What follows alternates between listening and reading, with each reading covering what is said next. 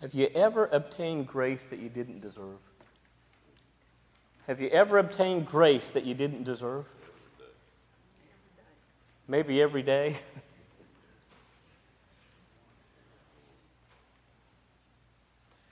Paul says,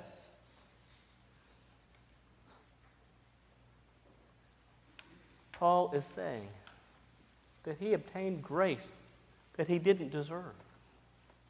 He didn't deserve it for what he had done. It shouldn't belong in his camp. But he realized the power that was behind it in Christ. And he wasn't ashamed to claim that. Even among those who were his teachers, the Pharisees, he wasn't ashamed to say, Look, I have all the history, I have all the credentials to be just like you. But he says, I'm not. I'm not anymore. I've changed. I met Christ on the Damascus Road. And I committed my life to him forevermore. Paul is insisting that it is the Christians and not the Jews who are truly circumcised and who are truly the covenant people and who have a unique relationship with God. It's not all the history behind him or all the history before his ancestors or even before that. It's the history that started with him when he turned his life over to Christ. Paul is telling them and us that we can't make it into heaven riding on our parents' faith or our parents' coattails. We have to make the choice ourselves how much we want to follow God. How much you want to follow God.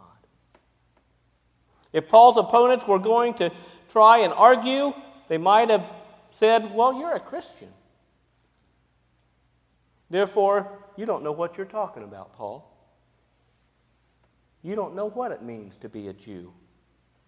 But he establishes his credentials about his past because it changed his future eventually when he met Christ. He knowingly and willingly abandoned what was in his past for the cause of Christ. And you know, I don't think he had any regrets. I really don't think he did. Because when you start reading the book of Acts, or you start reading some of Paul's epistles in the New Testament, you can see that he lived Easter every day. He lived the resurrected Christ every day. I wonder what happens if we would do that. What would happen if we lived Easter every day? The resurrection of Christ.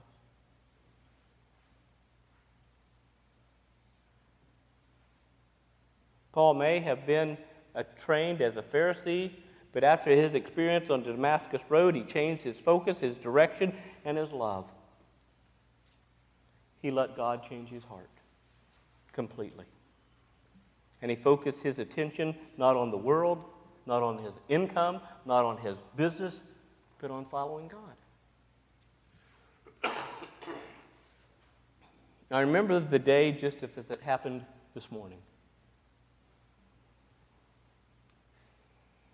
When I told my mother a lie and she found out. I knew better. I was 18 years old, but I wanted to prove myself better than what I was. I'd been out hunting with some men. There were foxes that had um, kind of accumulated in the area, and some farmers, local farmers, it was bothering their livestock, the foxes were. And um, so they'd gotten permission to hunt some of the foxes to remove them so their livestock would be safe. And so I went hunting on, with them on several occasions. And on this one occasion, when I got home, I said, Mom, I killed one of the foxes. I didn't think she'd ever find out. But she did. About a week later, she was talking to one of those fox hunter men that I'd been with. And they said, Rusty didn't kill one of those foxes. You know, I knew better than to say what I'd said. but I just wanted to let mom be proud of me. I wanted her to be proud of me. I wanted to elevate myself to a higher level in the family. And she just said, Rusty, you lied. You can't do that. That's wrong. And I remember the hurt that I felt, but I remember seeing the hurt on her face. You know, there is a guilt that feels like a cement block can press down on your soul and your chest, a millstone around your neck. I felt terrible for being alive. I was guilty. I'll put it this way I did bad. And for a while, I concluded that I was bad. Most, if not all of us, have been down that road probably where we have not done the right thing. Maybe once or twice. Guilty. Max Lucado wrote, What tempted you? What sucked you under? Did you pocket money you didn't receive or deserve? Did you pocket money you didn't deserve? Maybe your guilt is the result of a not a moment in life, but of a season in life. You failed as a parent, you blew it in your career, and you feel guilty. Paul the apostle, think about what he did. But grace was given to him. Grace he received. Think about Adam and Eve. The first occasion of anxiety can be attributed to guilt. In Genesis 3 8, we read that Adam and Eve heard the sound of the Lord walking in the garden and they hid themselves among the trees. Why'd they do that? What happened to this first family? Until this point, there was no indication that they felt fear or trepidation. They'd never hidden from God before. They didn't have to hide anything. The man and his wife were both naked, and they felt no shame. Oh, wouldn't that be nice? Wouldn't you like to never feel shame? We know the story about the first couple yielding to the temptation and the serpent. And when they did, their world collapsed like an accordion. You ever seen those accordions? It just collapsed just like that. No air, no life, no music, no dancing, no nothing. They scurried to the bushes and went into hiding, full of dread of shame. You ever got your hand caught in a cookie jar as a child? You ever took, taken one of those cookies when you knew you weren't supposed to? We're talking about something a lot deeper than that, that's right. But you, you understand? Adam and Eve kind of got their hand caught in the serpent's desires. And Adam and Eve didn't know how to process their failure. And sometimes we don't either. We don't know how to process the failure. We may not duck into the bushes like Adam and Eve did, but sometimes we try and deny what we've done. We install a cover up plan to hide the bad choice. Or we attempt to minimize the damage. Oh, we really didn't do that bad. We just made a bad decision. We just got off course. We had a lapse of judgment. And some people try to bury their mistakes, just pile on more work and more work and more work and more work and just kind of push it over to the side and hope it never comes up again. Any of these or others don't teach us how to treat the real failure that we've faced. Adam and Eve hid behind fig leaves, bushes, and lies, and not much really has changed. I've often wondered what would have happened if my mom would not have confronted me. If she wouldn't have said that was wrong. If she wouldn't have said, Rusty, you lied. I'm ashamed of you. I wonder what would have happened if she would not have done anything about it. Would I have told another lie? And another lie? And another lie? Probably, because I got away with it. I think God disciplines us sometimes in our lives so we can be stronger later. Of course, this instance was my mom. And she wanted me to be stronger later. She wanted me to walk the right path. And I think God wants us to walk the right path holiness and righteousness. David wrote a psalm after his encounter with Bathsheba. Remember that situation with David and Bathsheba? And he wrote, this is what the king wrote in the 32nd psalm. When I, can, when I refused to confess my sin, my body wasted away. And I groaned all day long. Day and night, your hand of discipline was on me. My strength evaporated like water in the summer heat. Guilt drains life. Where guilt drains life, grace, God's grace, grace from a mom, grace from a friend, grace from a brother, grace from a neighbor, grace restores it. But there's nothing greater than God's grace. Grace, God's grace.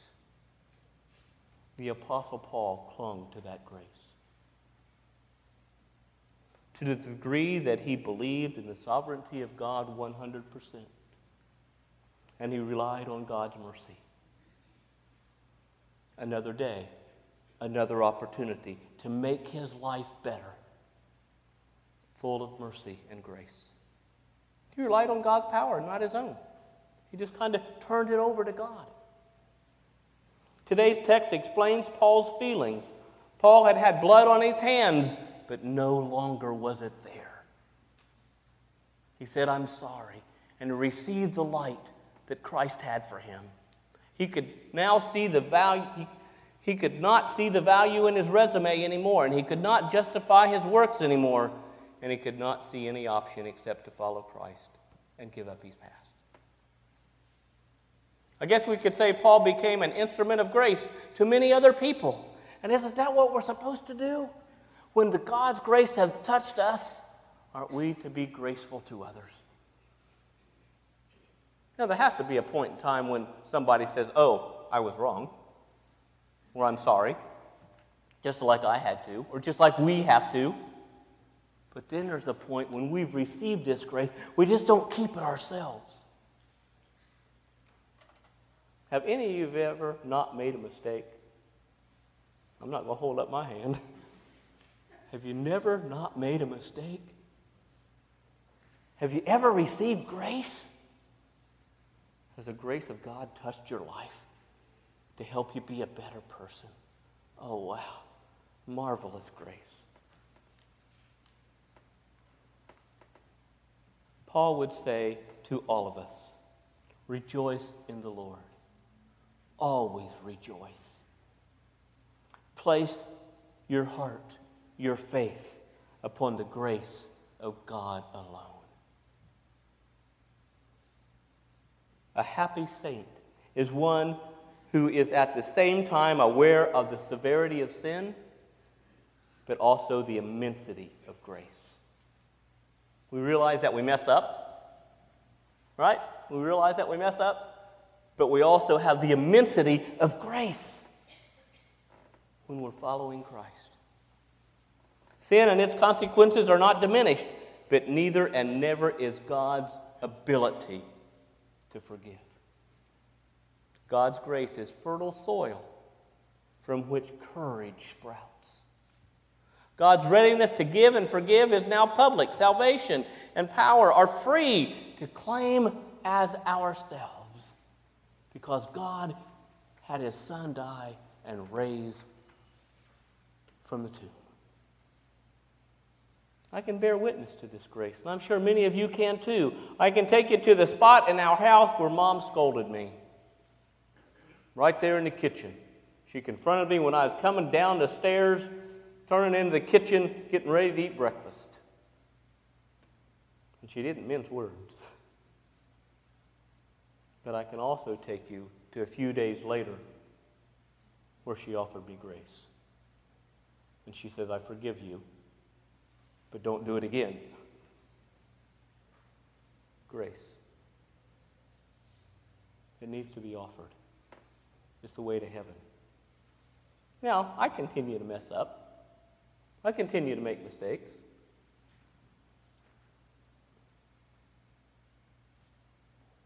And so do we.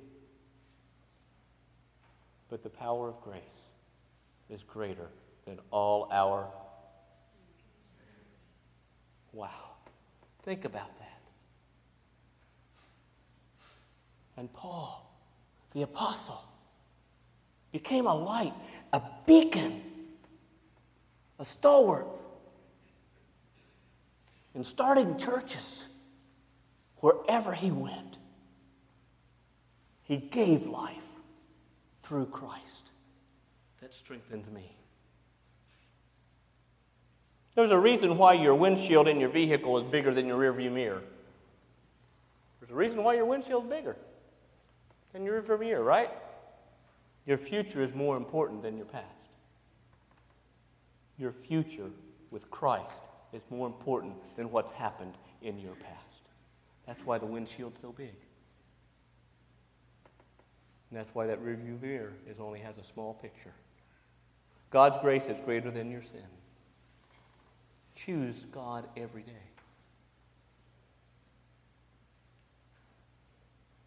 Allow me to indulge you just a little bit more with the story from Henri Nouwen. Henri Nouwen is a writer. He worked with uh, people that uh, were invalids. Uh, if you haven't read some of his work, he's got some great books out there. But he also had gone to see a, some trapeze artists known as the Flying Rodleighs. And he had seen them fly with such poise that he asked one of them, one of the trapeze artists, what was the secret to flying so well? And the answer is a little long, but let me read the entire answer. And this is the trapeze artist's response The secret is that the flyer does nothing and the catcher does everything. When I fly to my catcher, I simply stretch out my arms and hands and wait for him to catch me and pull me safely upon the apron. The worst thing a flyer can do is try to catch the catcher. I'm not supposed to catch Joe. It is Joe's task to catch me. If I grab Joe's wrist, I might break it. A flyer must fly, a catcher must catch. The flyer must trust the catcher, and he will be there for him. See the parallel? God is more than a great trapeze catcher. He's full of grace, just ready to hand it out and give it to you. But we are the flyers. We must trust, period. We rely solely upon God's ability to catch us each and every day. And when we do, wonderful things can happen in our heart, in our soul, and in our reaching out to others.